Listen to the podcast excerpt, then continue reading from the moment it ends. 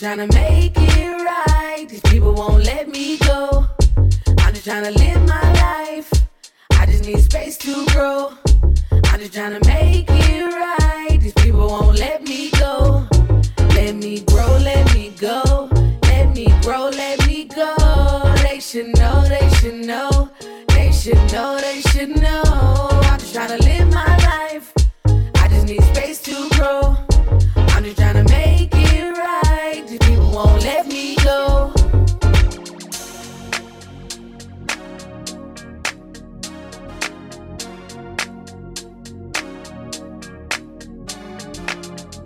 Welcome to the Tea with Bree. I'm your host, Bree. Thanks for listening. The Tea with Bree podcast is focused on deep, honest, and vulnerable conversation. Each week, I sit down with a different guest in order to have those conversations. Every week, we'll start with my guest's bio, an intro into how we know each other, and then we'll go into a deep dive conversation about whatever topic they want to talk about that week. Today, I am joined by my guest, Warren Berkeley, for our first episode of The Kettle is Hot. Warren Berkeley, who uses he, him pronouns, is a Texas native with a history of involvement with advocacy and justice movements. As a tech professional, he works to create equity in workplaces where employees of color are often underrepresented. As a musician and painter, he is an active member of the DIY arts scene in Austin, always uplifting the profiles of artists of color and in marginalized communities. Hello, Warren. Hey, How are you on this fine Monday? Uh, good, tired, exhausted, but Yeah, I know. We were just talking. About yesterday was the the march here in Austin. What do you do? You all have a number of like how many people were there? Like even an estimate? um, just looking at the Facebook like reservation, which you know it's grain of salt there. Yeah. Um, it was like twelve thousand responded. Wow. Uh, I think it was like four point two thousand said they were going, and the rest were interested. But Yeah. I mean, it definitely looked like at least five thousand people. You know, there's a video of like a drone going out and just like seeing it like go over like the whole parade, I mean, the whole march itself. I was like, that's at least ten thousand people. Like, why? I I left late because I was just like making sure that everybody was like kind of taken care of as we broke down like the stations and like you know just seeing if anybody needed help or anything. And so I thought I was at the end of the line, and we're just marching and turn around and there's just as many people behind us as there are in Oh, front wow. of us, like far as the eye can see. Yeah, it was. I I was there as like the end of the processional came down, and I was just like, it had to be like a good like two uh, like a good hour like before, like between the time I sat down and the rest of it like finished up, and I was like, holy crap! So. Yeah, I was telling a friend yesterday, like it's it was I was exhausted. It was so hot, but then again, I mean Texas, and but still like the energy and the tone that you know starting at huston tillotson and having you know everyone speak and you know us austin justice coalition being like at the helm i think really showed how when you let black people lead a movement how like organized and seamless and you know less traumatic peaceful protests are and are supposed to be so i commend all of y'all who who helped put that together because i mean that was probably the the best demonstration i've seen in Texas at least thus far. Yeah, we don't we don't get to do that crazy shit like them them other people. We don't get to actively clash with the police like that. Yeah, not mm, not in Austin, not in the capital. Are you crazy? Mhm, yeah, I mean, No. like the irony of that because we got some call outs for like being peaceful, and it's like the irony of telling of of a movement that's about protecting black and brown bodies, and you're and you're mad that we're trying to do that. or, yeah, or trying to like make sure no one is like violently attacked during this. Like, it was interesting for me, like seeing. I don't. I mean, I've I've been like plenty of like parades and other things that happen here in Austin. I mean, we think about when we have festivals that literally shut down all of downtown, and the rampant police um, presence that's there. But yesterday it was very minimal, and it was it was so interesting to see how a community is is able to self-regulate itself when there's no outward presence causing you to have to like be regulated if that makes sense like at one point like i was leaving and i'm a pro i'm like a I, I plan i'm a planner so like my friend i parked downtown like off congress And then my friend picked me up and he drove to Huston Tillotson so that we had a car downtown so I could drive us back later because your girl's a planner.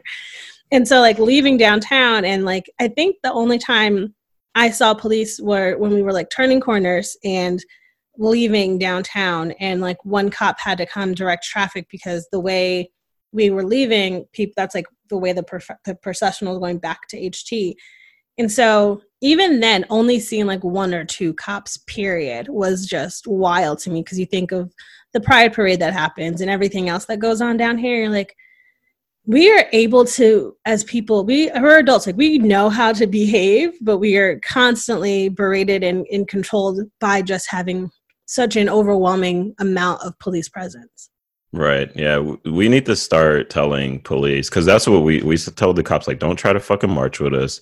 Don't, I'm sorry. Can I cuss? don't, don't try to like don't try to come in here and get any photo ops like d- like not today. And I feel like Pride really like I mean that's another group that is brutalized by the police. Like, absolutely y'all need to like no don't don't bring your little rainbow cop over here. That was last year. Um, the Austin Pride Parade was like two weeks after the shooting in El Paso at the Walmart. And so, me having worked at Out Youth at the time, we were trying to decide if we wanted to let the youth walk with us or if it would just be like staff and adult volunteers.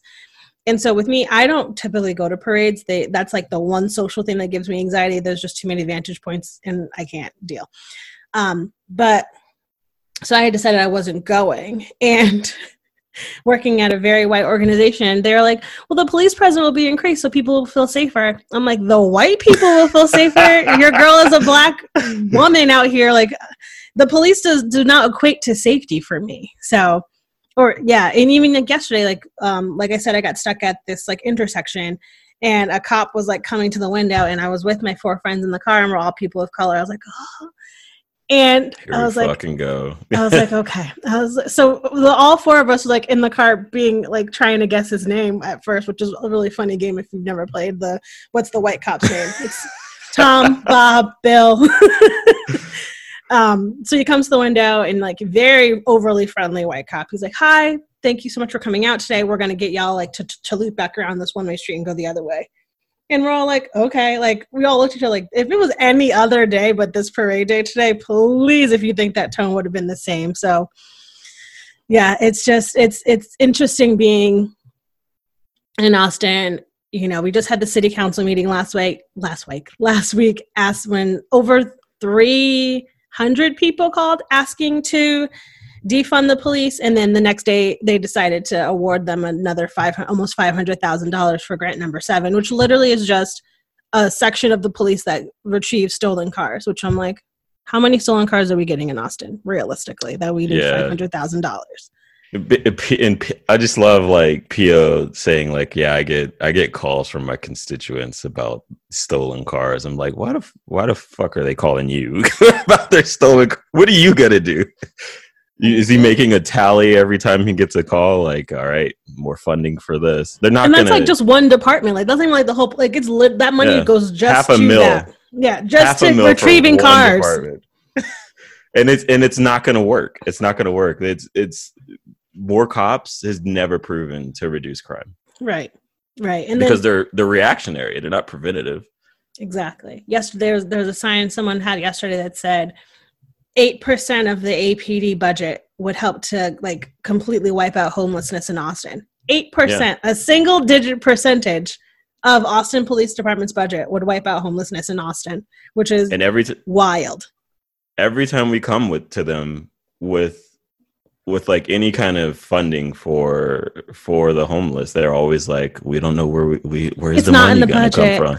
Or yeah, people, every time. people now who are like, well, what, we can't defund the police. I'm like, you, we have defunded education, we have defunded healthcare, we have defunded everything else.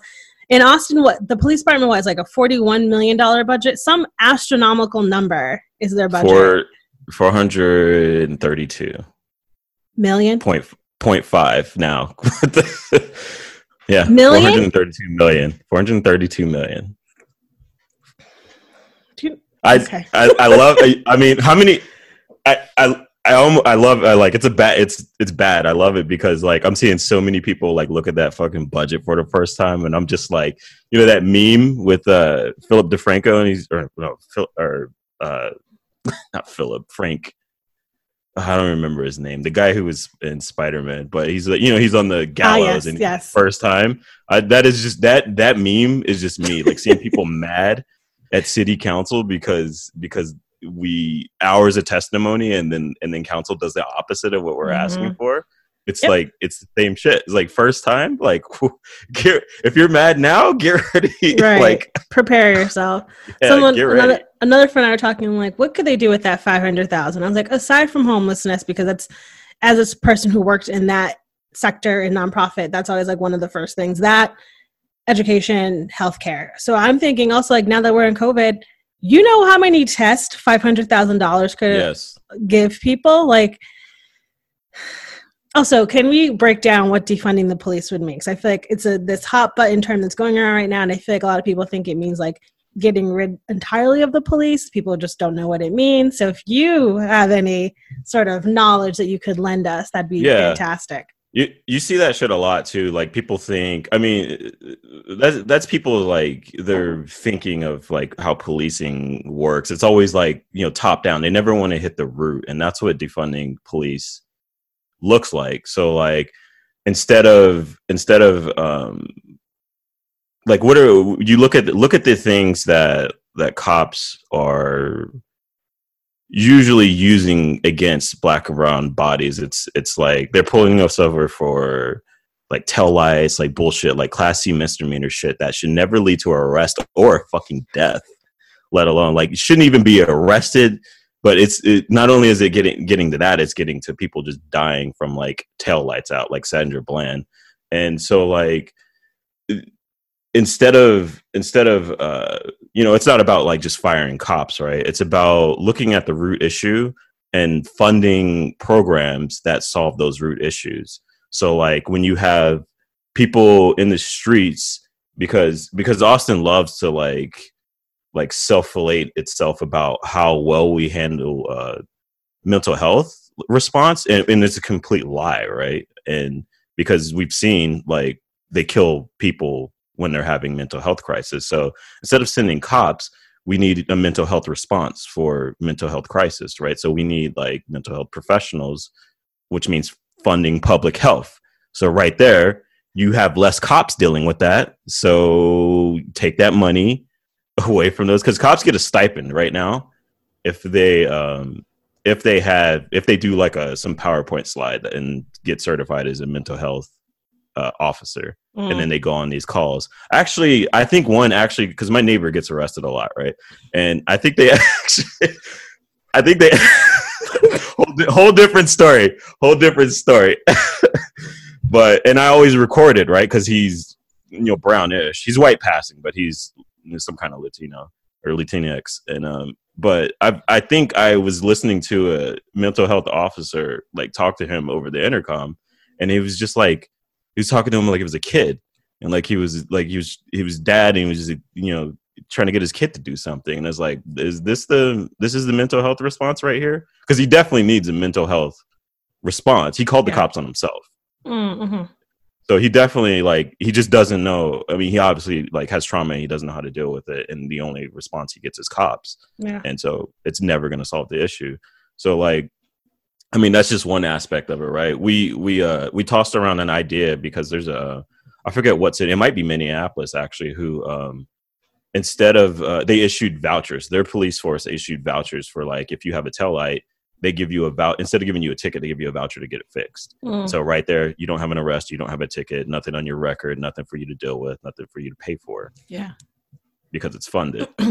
And um i mean that's just one one side of it. Uh a, a lot of th- a, a thing i've been seeing going around uh passing around a lot too is like who are you going to call when you, you when you get raped? And it's like like uh it's, they're not really doing a good job at that. Like right.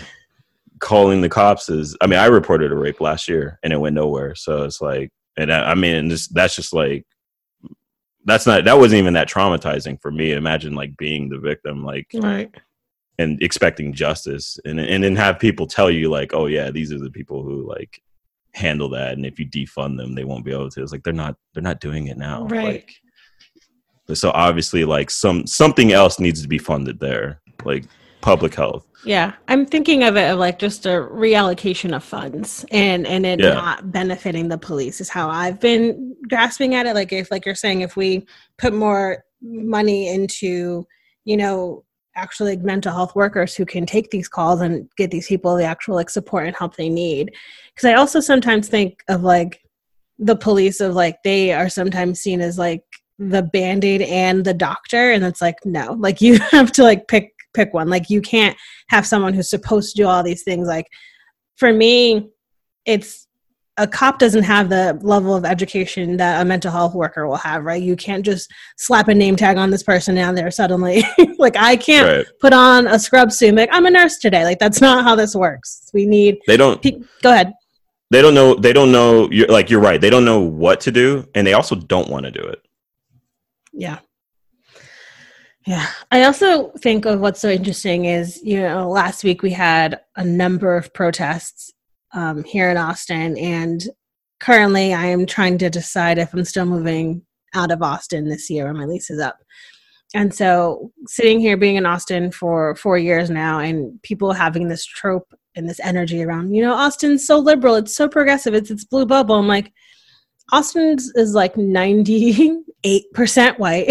so yeah that whole, and you know, the more I hear white people specifically using the words like, I'm liberal, I'm progressive, I automatically now think back to just a few weeks ago of the woman Amy who called the cops on Chris Cooper in New York. She identifies as liberal and she still knew that if she used her white woman tears to call the police that he could have ended up like George Floyd. So hearing that and people in Austin, like we're in this liberal progressive city, and you know, seeing these tens of thousands of people who came out yesterday, well, thousands of people who came out yesterday, and I was like, I hope y'all keep that same energy when all of this is over. Like I saw Yeah. a post that was like, you you should be protesting not because you hate police, but because you love Black lives. Like we are sitting here trying to save ourselves from continually being murdered at the hands of police.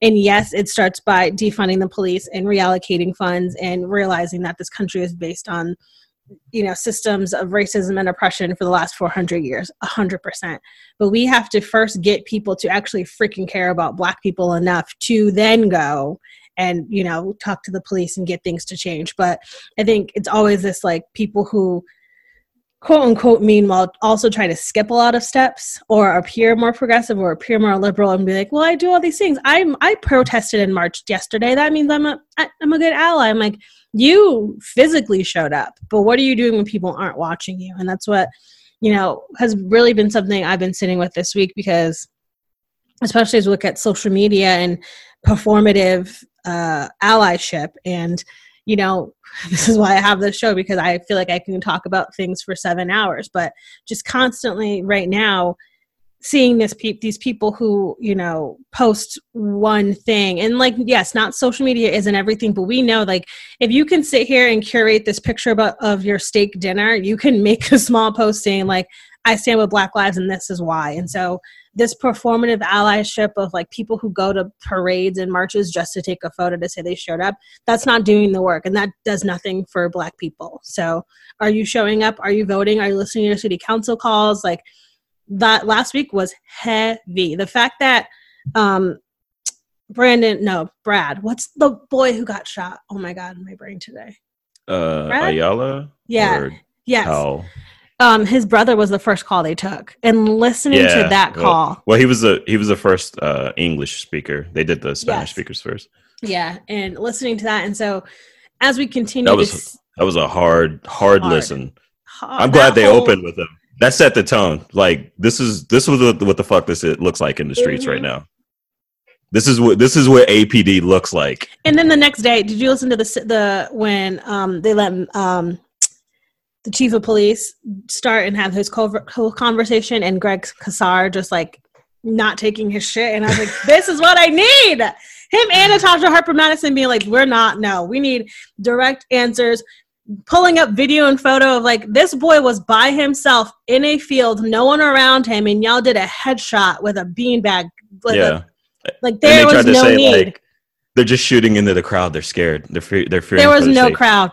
So next, Yeah, next they slide. singled Go him ahead. out. There's nobody around. Manley, Manley is a liar. Manley is a is an actor, Trash. and it works. He he Manley uses the white girl tears all the time. Oh yeah, He's like, I've been crying all week, but crying because you're about to get fired. Like, crying because we're calling for your, your badge. Yeah, girl. yeah, because You You you about to be unemployed with the rest for- of us? Yeah. yeah, you sure ain't crying for like these black brown bodies out here. Hello. That's also like I just found out that Spencer Cronk, who's our city manager, used to be the city manager in Minneapolis, which I'm like, Oof. Oh yeah, yeah.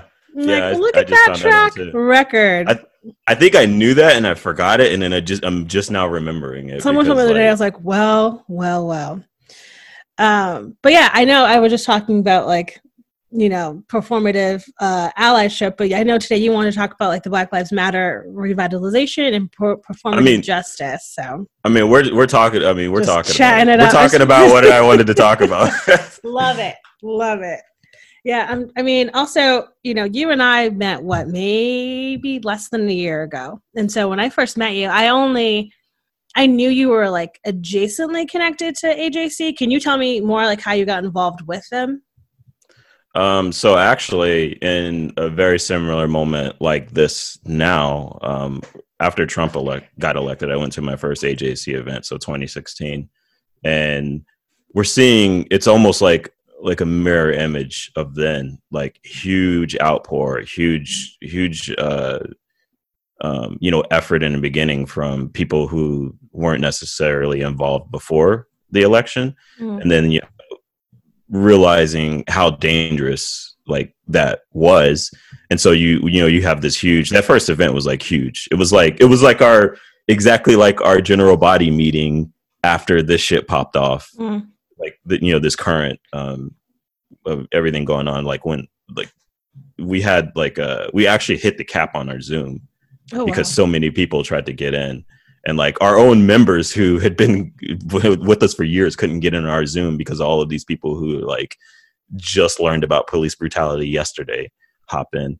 And it was it was exactly like that. And then and then when it comes time for like the ledge work and the policy work and the and the um you know the hitting city council you don't see any of those faces. You don't see it's not a thousand people anymore. Mm. it's it's like 30 so um that was that was uh i went to like you know in between like 2016 and and uh 2018 i went to a couple of events but one once um the ledge uh the ledge season came around that's when i really like you know boots on the ground like i'm going into these offices in the capitol and trying to get the sandra bland act passed you know no no arrest for class c misdemeanor which I feel like we're probably because that got that got gutted and then it got shot down by a Democrat who saw that it had bipartisan uh, support and was like, "Oh no, no, no, there's something going on here. Republicans are signing onto this. Like, no, no, no, no, no." So um, I feel like we're probably going to try to do that again. And Ledge twenty Ledge twenty twenty one is January, so like I hope we all these people in the streets, those five thousand or whatever it was. Like I hope y'all are Keep marching in the energy. Capitol yeah keep that same energy because we need it but yeah that's um i mean uh i joined the leadership team after like the homeless ordinances passed because that was a that was that was the only other time where you saw 300 people in city at city hall to testify and that um but that wasn't that wasn't all because uh because they agreed that the homeless Right. shouldn't be criminalized that was like that was, That was you know that was a divisive yeah but um yeah i mean it just and it from there until here just been you know taking more onto my plate just I yeah, I'm currently deciding to step down from um, being the co-chair, co-director of New Leaders Council Austin.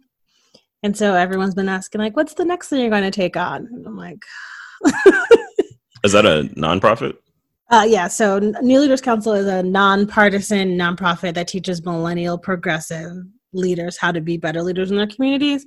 And so I went to the institute last year, finished, and then I signed on to be co-director of the of the Austin chapter from June last year to June this year. So my term's almost up. Um, so we do six months of training, and it's teaching like public speaking, fundraising. Uh, we learn a lot of. We have speakers come in and tell us about like zoning and voting rights and all these different things here in your in your city. Um, we have 50 chapters uh, nationwide. We have six chapters in Austin. Five, or, mean, I'm sorry, six, five or six chapters in Texas. Um, so yeah, so I'm deciding to step down from that in preparation of my potential move to Philly. But now, if that falls through, I may I may have to to be be knocking on y'all's door at AJC because because yeah, I was just telling it, it's been interesting. You know, when I was making this decision to move, I finally made the decision late April, early May that I was going to leave Austin. Um, most of my family is still back on the East Coast, and so moving to Philly was like a good in between between like New York, New Jersey, Connecticut, and Maryland. Like I could be close enough, but still far enough away to set boundaries. Um, and so I, you know, the day I said it out loud, I told my boss. Things fell through. I ended up getting furloughed. A, bunch of different things have now happened.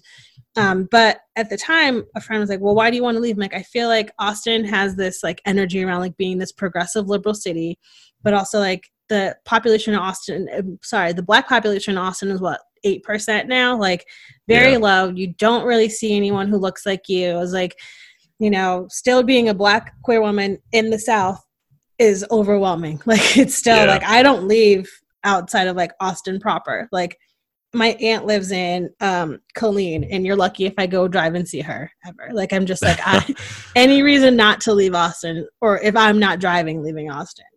Um, I was actually born in Killeen. bless. That is my a, dad is still there. That is a place to be. Um so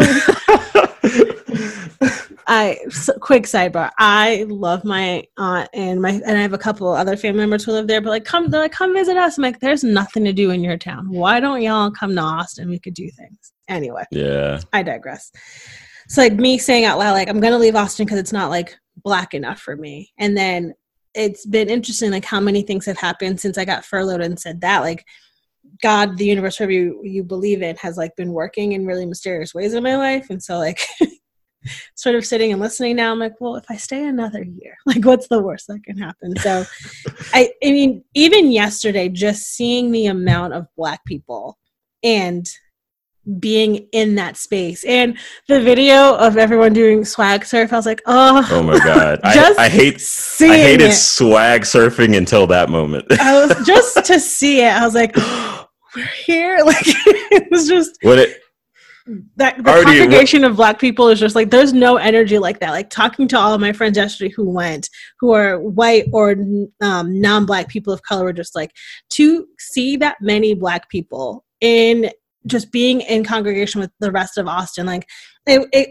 it i don't want to say like gave us permission to like come out of the shadows but it's almost like how it felt like you know, there's always like little bits of black people you see here and there, but you never see like, a full uproarious collection of us. And, you know, coming from the Northeast, I miss that. Like, I grew up in a very diverse town. I come from a very large black family. So for me, not to see black people every day has been so strange for me. So yesterday was like, so revitalizing for my soul and i i tell people there is nothing like a group of black people being together just having fun like yeah, uh, yeah. You, you see this march i go now imagine like if we are at a party like it's just a whole different energy so i i think for me it's just i've really been missing that connection like i go and like i'm with women all the time i'm with queer people all the time but i'm not with black people all the time in my my soul misses that. And so I, I i hope that as we move forward people in, in this city keep that same energy of like you loved black people so much this day that you that you march like give us space. Don't call the cops on us. Talk to us and like when you see us in the fucking stores. Like don't be awful people. Like you you sit here and march and do all these things all this performative allyship shit and then like i said keep that same energy. Yeah you, um, did you were you there for at the Capitol when Nook uh, spoke? I don't think so. Yeah. he he was one of the speakers that was you know spoke at the the second half. Uh, we, we marched to the Capitol, and then they had a like a speech. But um, yeah, he actually um, he's he was someone who got who got uh, cops called on him when he was in a park doing an event that he had permission to be there and do. And uh, right after that, there was a screening for um, "Do the Right Thing," and he was talking about that, and it was just like it was crazy because like the assistant city manager, they were like, you know, they were closing, they were doing closing uh, statements like, "What do you want to walk away with, or what should people walk away with from this?" And the city, the assistant city manager was like, you know, us black folks, we got to get out there and you know enjoy our parks, go on walks and hikes, and Nook was just like, motherfucker. You mm-hmm. like just just just getting you know released from doing just that. And so yeah um no i feel that though. Like my first uh five years in austin were like just like no no black people. I felt like it very isolating. Like the my partner at the time was black and that was like all my black interaction. And until i got until i got involved and really found where the black people are. Like, if you do you know about Urban League? Mm-mm. Urban League, it's a uh, um, Austin. Uh, I forget AAULP. I forget what it all stands for, but it's like young professionals, black. It's like it's like hundred percent black. So like you go to one of those events and you're just surrounded by black people, and it it feels good. Like it feels good, and it it wasn't until like I went to one of those events where like I even like I even had that feeling, right? Like I'm just I am this is my space. I'm safe here. Like nobody can nobody can say shit to me, right? Mm-hmm. When I'm surrounded by my people. And I got that I got that same feeling yesterday too. Like I yelled at some white boy taking a fucking selfie. I was like, bro, it's not about you today. Mm. like but yeah, no, I, I know that Phil. I know that, and I and I, I'm not like, uh, you know, I'm not queer, so I don't, you know, have that. Um, I don't know what that feels like to yeah. be. I said, but I know, I know, like I talked to JoJo or not, or Joe. I don't know.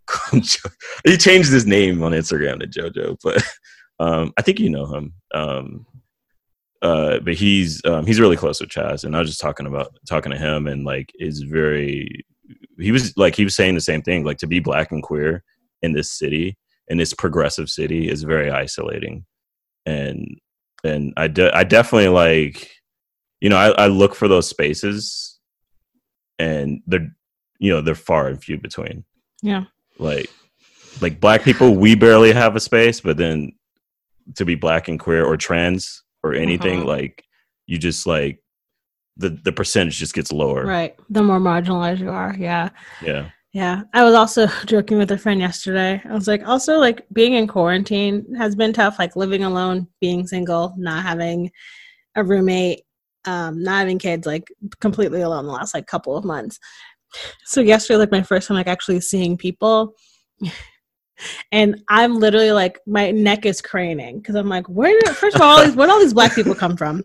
Where all these attractive black men, women, everything in between come from? Like, hello, like, hi, what, what's everyone doing here? But it was just so interesting, like yesterday, seeing like we can't ignore the fact that the two pandemics that are always going that are currently affecting us are COVID and being black. Like, and that's been a really tough conversation to have too is like even during a part a point where we're all supposed to be in the house we still are having black people get murdered for just like we can't go to the store we can't run an errand we can't fill, put gas in our car like just things that we are trying to do to survive and still and if we look at it like the breakdown of covid and who it affects it's for affecting communities of color specifically black people the most which is yeah. typically how systematic racism works especially with healthcare and everything else black people aren't set up for success in our country. And so right now it's just interesting seeing how we are all willing to risk to risk our health our wellness our being both physically while protesting and potentially contracting covid because it's just like listen as morbid as it sounds, either COVID's going to kill us or racism's going to kill us. And we, if we have to fight those two in tandem during this during this protest, then that's how you have to have to look at it. But on the flip side, it's been so interesting watching the more conservative folks be like, "You're supposed to be in the house. What are you doing outside?" I'm like, weren't you, Rules. weren't you just protesting at the Capitol about wearing a goddamn mask in public? Like, do we not have that same energy? You were you were upset because you couldn't get your haircut. We're upset because we're freaking dying. Like, let's test this out here. So I, I love I love seeing people at those protests who wearing masks. Like, yo, if you don't if you don't believe in this shit, if it's tyranny, then say that shit with your chest. Take that mask off. Coughing each other's faces. no back up and i was with i was walking with joe yesterday and he like he was drinking water and like had his had his mask down for a minute while he was drinking and someone coughed and he lifted that mask back up so quick Water time is over. he's like and we're hydrated i was like i'm done with you because i can't be out here risking this but but yeah i just i just want everyone to keep the same energy. And like I just found out last night, a woman, I want to say in Ohio, was tw 22 years old, just graduated from college, died from tear gas. Like the tear gas got so like she was like like bombarded with tear gas. she had like an asthmatic attack or I something. th- so she couldn't breathe and like just she died from the inhalation of the tear gas mixed with other things and it's just like while also peacefully protesting like it's just Yeah. the escalation of things and now uh, this young woman just died excuse me because she was protesting she was a young white girl 22 just graduated from university and yeah I, and and you know as hard as it it sounds you know it doesn't affect you until it affects you right? Like i don't think I, I, I wrote a, a post a couple weeks ago of like what if it was me? Like as a black person in this country i have already like morbidly written my will picked out the photo i want to use in my funeral because i do a lot of road trips. And so and most of them alone. And so when i was moving from connecticut to here i drove by myself in 26 hours. Math. Um and so my grandmother called me every hour to check in. Every hour. Like literally was like i'm going to sleep. I will call you when i get back on the road. Like every hour my another one of my aunts had me on find your friend so she could track me the whole time. But it was just like my family was so concerned because i am a very vocal person and i i just don't accept bullshit. And so they were so concerned like please if you get pulled over like just be careful. You're alone. Like and you know the year before sandra bland had just happened in texas. So they were also all like freaking out that i was moving here. And so i think of that too. And that was the whole point of me writing that post was like what if it was me? Would you care then? And what if it was you know I- i wanted people who are white who i'm connected to to feel that. Like and i and i don't think we should have to do that. Like as a basic human human we shouldn't have to see people die in order to be like well we wanted them to live a full life. Like right. and that's what i think you know what being in in quarantine during you know the murder of george floyd and everyone's like why do you think now? I'm like we've all been in the house for three months. The looting i think is a direct effect of the fact that we were all given what $1200 but all these billion dollar com- uh, companies were bailed out with astronomical amounts of money. So the people who are looting who are doing it to actually like survive most of them. And it's just there the whole trope of like when to properly protest i'm like cap took a knee it never worked again so yeah.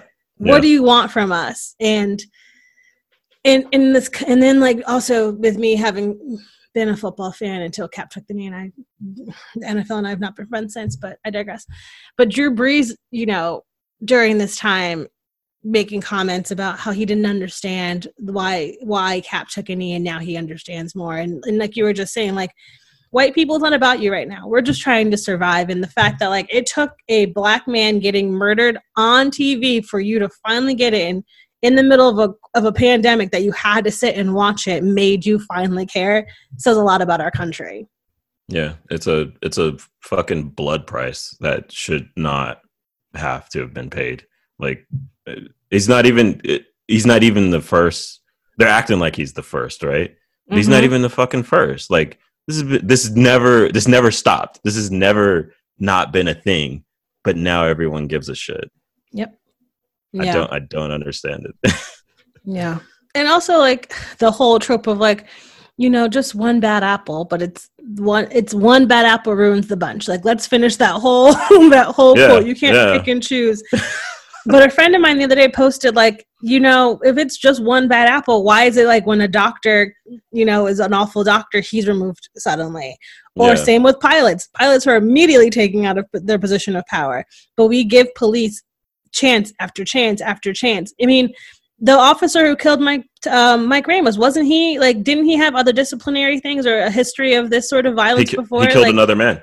He like, killed another. He killed another black man. hello hello like in the fact that like people like the police are then um like putting on on and like on disciplinary leave but then still paid. I'm like what are we doing? Stop paying Yeah. like You gave you gave him a vacation. right? Like he's out there tanning it up. It's the middle of summer in austin. Like he's fine out there getting a paycheck every week. Like you should i think police should be taken off the job there should be an immediate investigation. All funds are withheld from them.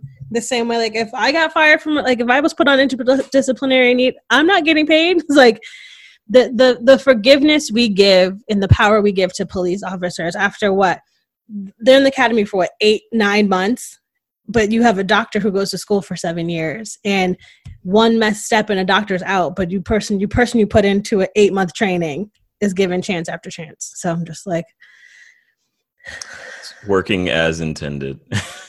Oh, also that so, uh, this very powerful photo I saw the other day of like a police officer in like full riot gear, mixed with like a split screen of a doctor wearing a trash bag and like a fake mask. You're like, this is this Yeah. is what defunding looks like. If we took this doc, this police officer out of riot gear that he doesn't even need to be in because people would be quote unquote in line and can self regulate and giving that money that we ra- that we wasted on riot gear to a doctor who is saving lives what a different reality if we actually invested in healthcare and taking pe- taking care of people versus trying to keep people in check Yeah, they have a fucking surplus. They have a surplus of like military military grade gear. They have like fucking tanks and weaponry did you hear out Manley the the, other day someone asked him why didn't you use the shields like instead of like if you guys were so worried about your safety Yeah, He's if like, fucking the- rocks are he your goes, problem. The, sh- he goes, the shields weren't uh, up to code. I'm sorry, if you, what is the shi- What's the shield code? Lauren, do not. Shield I code. was like, I'm sorry, what? Uh, it plastic? Will it protect you? Great, bye. But also, like, if y'all can spend this money on rubber bullets and, you know, quote unquote, less lethal ammunition, which it still says lethal, just le- less. It's, I digress. Still, still can be lethal. Still I don't can even be know why they lethal, call it less, like- less lethal. It can the be way lethal. I think about it is like alcohol. Like this is still alcohol. It's just like a lesser version of alcohol. Like it's still the same thing. They So, should like, call that- it like like maiming ammo or something, or like brain damage. Right? Like gonna leave you completely destroyed still, but you're you'll be alive at least. Like the frick. So I thought about that the other day too, of like, you know, the shields weren't up to code. I'm like, you know what you could have done? Check the shields first. If they weren't in code, if y'all can sit here and order all these beanbags, all these rubber bullets, all this other shit, you could have ordered shields instead. If you have mace, you could, you know, there are so many other steps they could have taken before they took that. And the whole like literally watching the videos of these officers just firing off shots constantly, like not waiting.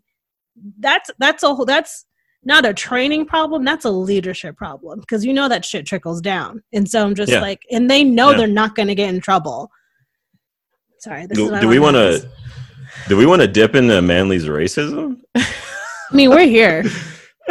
We, So, I, uh, I, I have, I have a free day. So he's he's just been, he's been fucking like not even with this. He's been fucking up before this like massively. So um, how long has he been the chief? Do you know? Um, I don't even know. It's it's been I'm probably a few give a- years now. Give a quick goog. Yeah. But you go. Um, so before e- any of this even popped off, um, there was this whole this is this is a fucking fiasco, which people probably, I mean, you know, the people who just are tuning in, they don't they don't even know this shit. But um, proven proven racism all the way up to leadership. Um, police assistant chief Newsom, um, his text got exposed. They had a group chat and somebody exposed him in that group chat and he was just the most racist shit and people were saying like no this ain't this didn't just start today this has been a thing forever.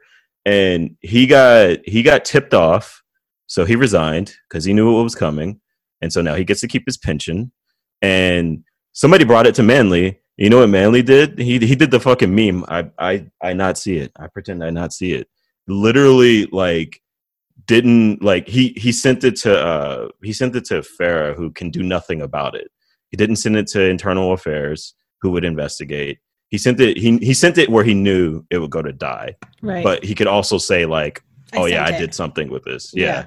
He told he like told them say no like don't show me anymore. They're like don't show don't show me any more of this because then he would have to he would have to, he would know it. and he would have Yeah. to talk about it. Yeah.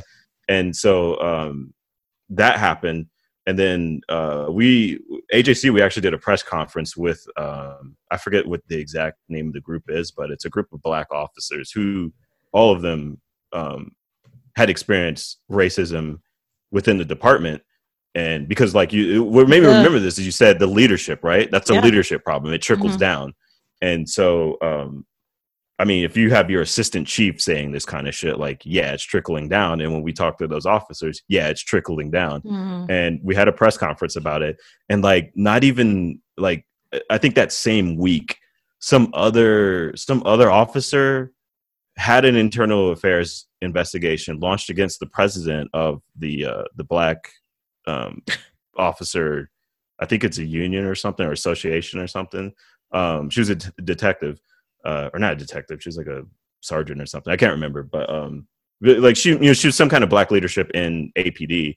Launched an internal affairs investigation against her. She's now gag ordered, and she any like promotions she could have got were halted and like couldn't even talk about it. The only people she could talk to about this investigation was her, her clergyman and her lawyer, and um, uh, be because of that, or and it, the investigation was because that she they were saying that she accused somebody else of being racist, and so they launched an investigation on her, not the racist. Not the person she is.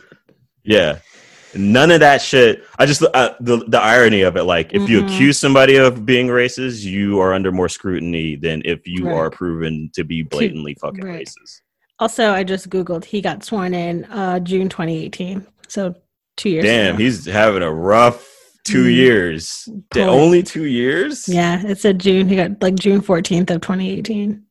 but he's he's so shitty because he got promoted from within the ranks Yeah, because he he's Oh, always been steeped. a part of this. yeah, yeah and they there was there were they were saying i mean there there was you know outcry against hiring him because of that like we need somebody we don't need like somebody that's already in that good old boy system because they're just gonna we're, we're what we have now is what we're gonna get Mhm. it's basically what they were saying two years ago yeah.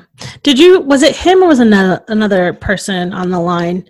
When the another officer who made the comment that they planned on walking last Sunday when um, Austin Justice Coalition decided to not walk. They're like, well, since they're not walking, we're not going to walk. I was like, what sort of sense does that even make? people were still there. They could have walked. Th- hello. That's my exact point. Like so because quote unquote the blacks decided not to walk you didn't want you had nothing else to do now because you wouldn't have to rein them in so why walk? But yeah that, apd they that made me laugh Yeah. so much. And like they kept name dropping chas and i was like you don't Yeah, even like him. what are, you- what are they you love talking doing about? That Ken, that stupid asshole ken casaday he he made sure to say chas's name like fucking five times during uh whatever it was like city city hall Yeah. or something. I can't can't remember what he was talking in but he just he kept name dropping chas and we don't work with that guy. Like we hate oh, i don't i can't say all agency i hate that guy. He's a fucking liar. He gets up there and lies all the time. He said when they when they um when they passed uh, the resolution for no more arrests for um, low level marijuana because it won't be prosecuted a da will throw your case out. It's a waste of taxpayer money to process those people. He got up there and said "Te- teens are going to start rolling angel dust into their weed. He got he got up there and said that with a straight face because everybody he was the only one who was like yeah fuck this fuck these arrests like stop doing it. And he got up there and was like oh you know gateway he, he came with the gateway drug shit like Yes, he did. teenagers 16 year olds rolling that angel dust and he's he's he always gets up there with the wackest fucking takes on why we should keep doing stupid shit with these laws. Like Ken, we're not working with Ken Casaday because he's he's un he's unworkable. Like there's nothing you could do with that. He's just like the trashiest of cops. Like if you want to if you want a, a model for defunding APD, it's like this is this is what like Ken Casaday is the kind of person that APD produces. Like he is the model of why we need to reduce police budget. But just- name dropping Chas, I would, Every time I was like, can you not? yeah. or, or could you have it. like invited Chas to this conversation so Chas could like tell you how the fuck this is not going to happen? Like, and I I haven't like officially met Chas. I've like met him in passing and the mutual friends, and I'm just like, just me as a black person, like, don't I hate when people name drop me at bullshit. I can only imagine. well, Brianna said, "La la la." I'm like, uh, uh check that with me. Double check your facts first. Like, yeah. don't use me to validate your crap. Like. Because then people come up to you like, "Oh yeah, you were working so and so." I'm like, "The fuck I was who?" That's why I'm sorry. What was it? I say what to whom? Uh, uh check it. Like, yeah, and you know, as we continue to see, especially you know, this conversation around defunding the police in Austin. I mean, the conversations. I mean, I think it already happened in Minneapolis. Like that. That that's working itself out now in their system. So, I I'm interested. blueprint. What'd you say? We we need the blueprint. yeah, I'm. I am interested in seeing what that sounds like. I mean, we only had what four people on our council vote no to giving them more money, and then the next day, Pio also signed on to get Manley's resignation, which Pio voted yes to giving them more money. I have questions. I digress. yeah. So I, I don't know. I'm I'm I'm interested in seeing how the next election cycle goes as far as like those people who are going to run because right now I'm telling you if it ain't the four who voted no running for mayor, I ain't voting for the rest of y'all. Like I have a lot of energy around y'all right now because you know we had three people of color and one you know person in the LGBTQA plus community vote no. Everyone else Right. voted yes.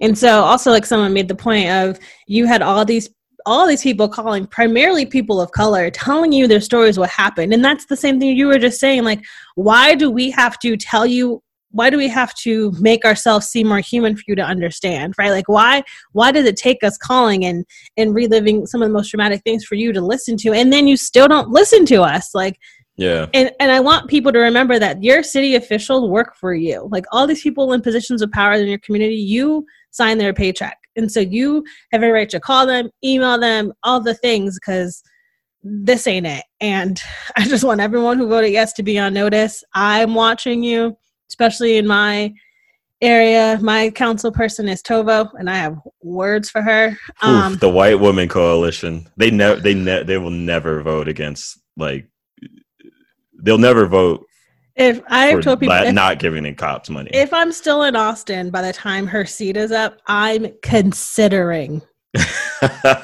not doing it, not a completely on board. I am considering running. take I take that shit. I if AJC doesn't AJC doesn't endorse candidates, but I personally will blast that shit. Like vote for this woman. Yeah, everyone who I've like talked to about it, like you should run, you should run. I'm like, listen, the white woman brigade in District Nine. We don't know. I don't know how that would run for me, but you know, I Yeah, have a, it's- allotted a lot of space in the city. I know a lot of people, and so I'm just like, we'll see if, if people in my district actually want me. So yeah, I'm just I I want everyone who who feels like people in their community aren't showing up for them show up for yourself be be that voice your community needs because shit ain't gonna change and you know i know i know the woman who ran in this district last time but i mean and she's relatively progressive. I know her very well. Um, but also i'm like sick of seeing white people in power. So i also Yeah. still might run just to run big y'all have options. Like Yeah. yeah uh i don't know. I'll be 33 by then. Whoo, chile. Because her seat isn't up to 23 so. Uh, yeah.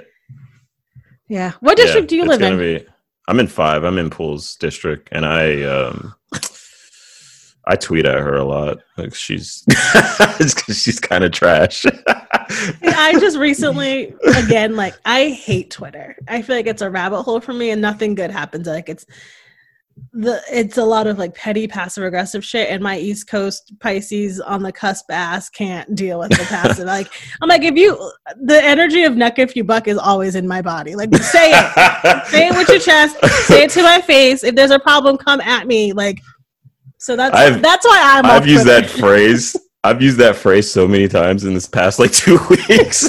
Well, a friend of mine posted this morning of like essentially it was this quote that says you're asking a whole generation that was raised off nuck if you buck to quiet down at a protest so bless your heart i was like yes Good literally luck. how i feel good luck Yeah. Yeah, no, Twitter Twitter is weird for me because I have a lot of like I um my whole thing used to be like this the gaming community and shit. Mm. And it still kind of is, but now it's like it's it's like black and brown and trans in the game community and you know everything in between. It's it's like the marginalized groups in the gaming Yeah. community now. And so um I had like I have like somewhat a voice like I'm not like popping on on Twitter, but I have friends who are like i who feel like people they who can say they're not popping are popping but continue no, I'm I'm not I'm not popping, but if like I have friends who are popping and when they choose to like highlight something I've said, then it be you know, it can become a thing. Um but uh yeah, it's it's it's it's weird for me because um uh, I like it's just the way I interact with those platforms is just like like some some people would just make like a different account, right? But I'm Mhm. like, nah, fuck that. Like we were talking about fucking Tekken yesterday, and today we're gonna talk about Black Lives Matter. And um, but yeah, th- there can be some positive from it, at least from for me. But I mean, I I understand. Like Twitter is pretty. You will see some hot takes, some hot ass takes. You see some hot shitty takes. But I also like talking shit.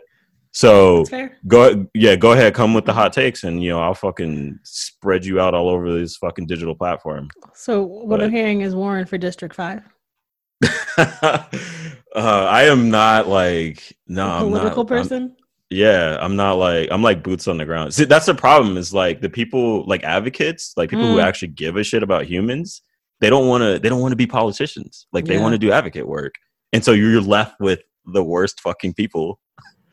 Like everybody Yeah. else are just like the worst people to be doing it and they do it. A friend of mine has been asking me for years to run for some sort of like position of political power and i tell people I'm like honestly like my energy is like a mix between oprah and michelle obama like i want to make change but also like just let me talk to people all day like this is Yeah. where i live but you know as, as right after that vote came through which i mean i knew tovo was going to say yes just Yeah. a record To- speaking Tovo, itself Pool, Kitchens, those three will always vote pro. They're pro cop. They're the white. We call them the White Women Coalition. They were the only ones against the the homeless ordinances. They were the only ones against decriminalizing homeless. They were the White Women Coalition, and they were the, the mental gymnastics that they were trying to like like pull during Oh, that. Like sure. like the Ann Kitchens was saying some shit about like, oh, this certain intersection is dangerous because uh, it was the one by the bus stop, I think, and it was like, well, you think people are gonna like roll down the hill like a fucking basketball? Like she doesn't like Ann Ki- Kitchens doesn't know how humans work. Like she just, it's yeah. Uh, so that doesn't that doesn't surprise me. I know Yeah. at least three of these votes, they're not getting- against. yeah. yeah.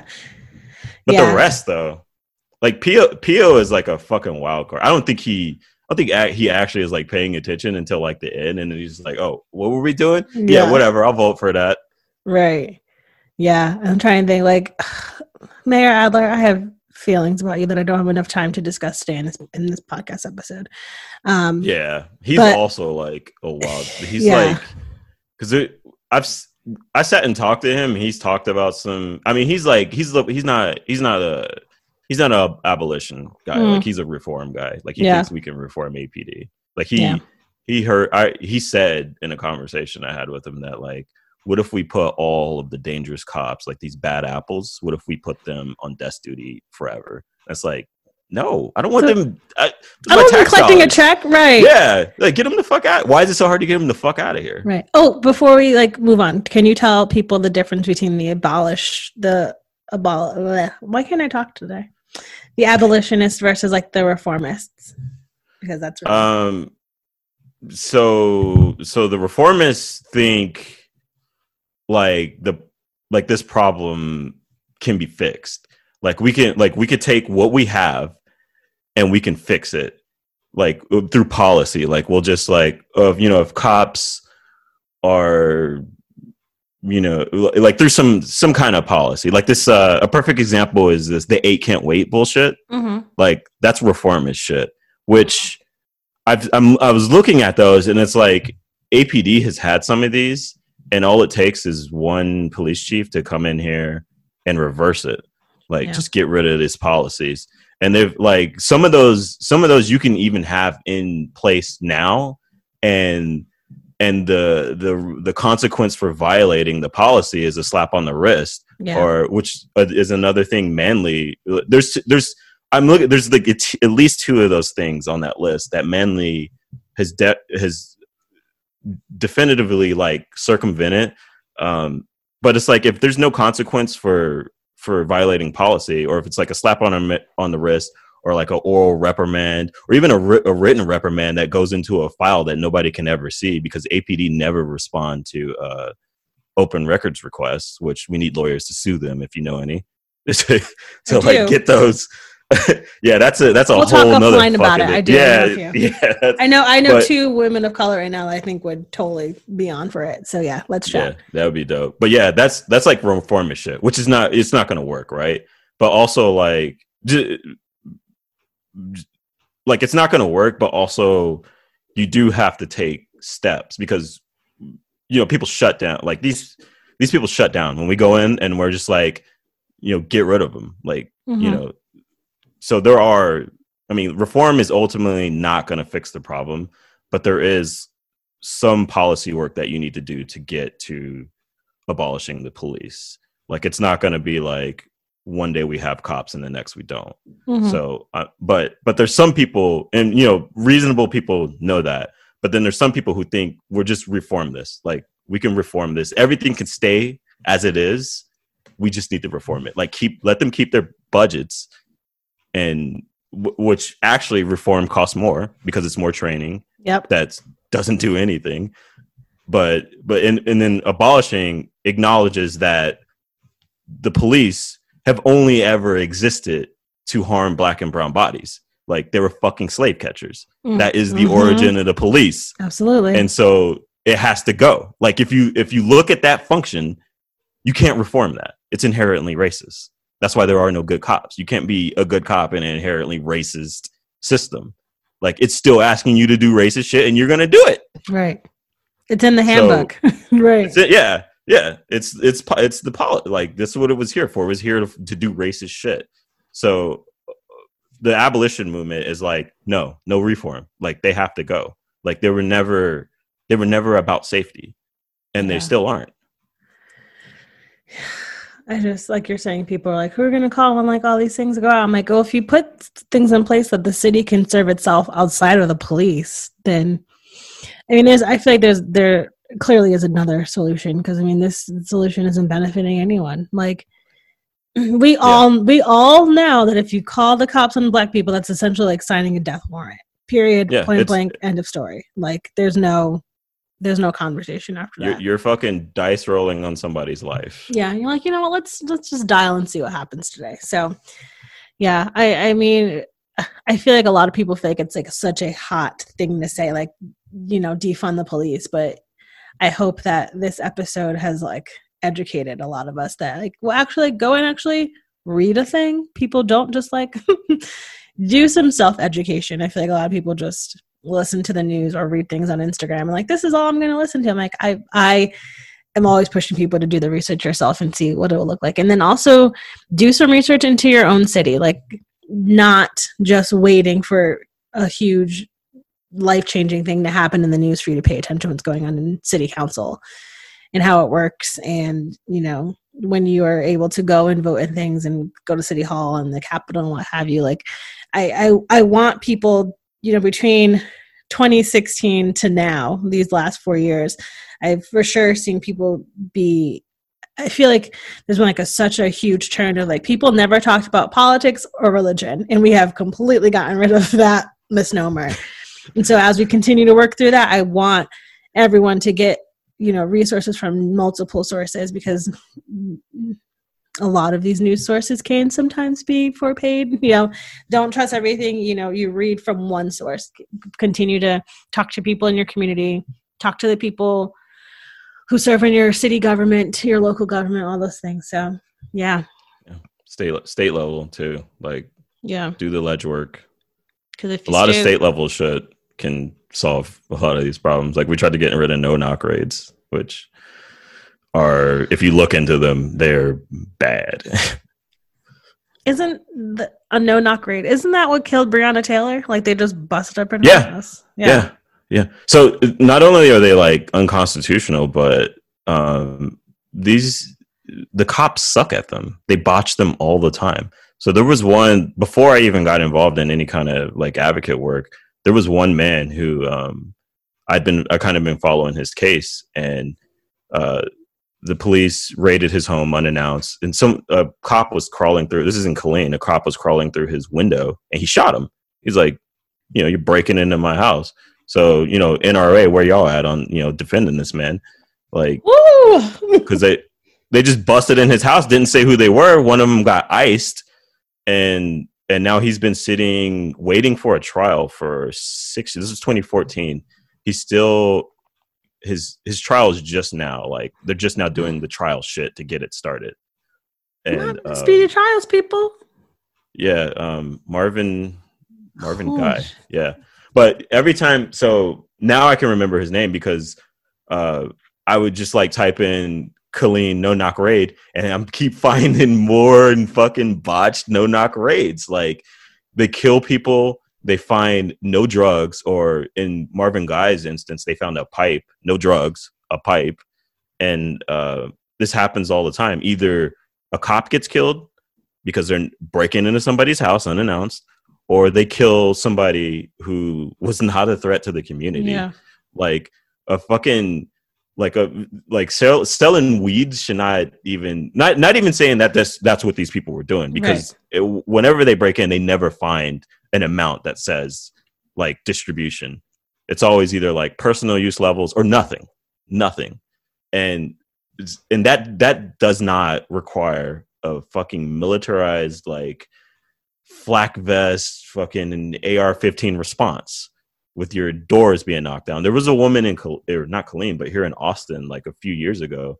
We couldn't find her name, but uh, wrong house, which I don't know how you fucked that up. They they wrong house people all the time. They wrong house mm-hmm. Breonna Taylor. Sure did. But um, luckily, this woman wasn't killed or harmed in any way. But they tore her house up and just said whoops and walked away. That was it.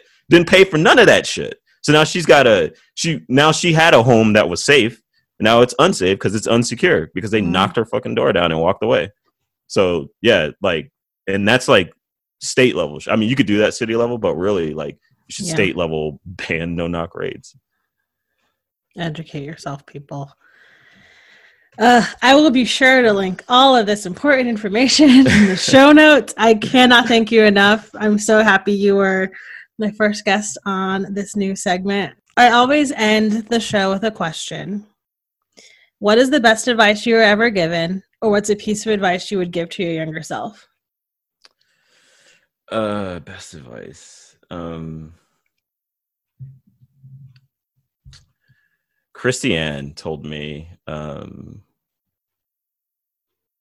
because I was I was uh during the um the protests for um uh what was, what was his name? He was wrongly wrongly accused in um his death row inmate wrongly accused in the one out of New Bastrop. York.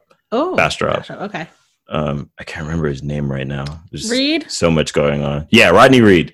Rodney Reed. I was getting burnt. I was getting burnt the fuck out during the Rodney Reed rallies, right? And like around a lot of the homeless shit, and I really didn't know how to deal with that, and because it was like I, I I didn't know how to identify it, and then when I identified it, I didn't know what to do. And Christiane, I don't remember her exact words, but like she was just like inadvertently like really dropping some like some shit I needed on me at that. And this is like when I met her, and um, she was just telling me like if you or if you're burnt out, like don't feel bad about taking the time off that you need. And um I don't know. I don't know why I needed to hear those words, but they really like they fucking stuck with me. I love when people you're just having casual conversation and somebody just like says some shit that just sticks with you forever. Mhm. Um, so that I mean, personally for me, that was like, you know, in recent memory, that was the best advice yeah. that I ever had. Yeah, I've been hearing a lot of people. I feel like, especially Black people, like we need permission to take a chill. like we Yeah. are never allowed a, a minute to calm down and take some time for ourselves. So, yeah, take some time. You deserve. Don't get burned out. We need you out here. Warren for District 5. And that's it for this week's episode of The Tea with Bree. Be sure to follow us on Instagram at The Tea with Bree. Send me an email at The Tea with Bree at gmail.com and visit the website, The Tea with Bree podcast.com. Don't forget to rate, review, and subscribe on Apple Podcast or wherever you get your podcast. A special thanks to Mama Duke for our theme music, and I will talk to y'all next week. Bye.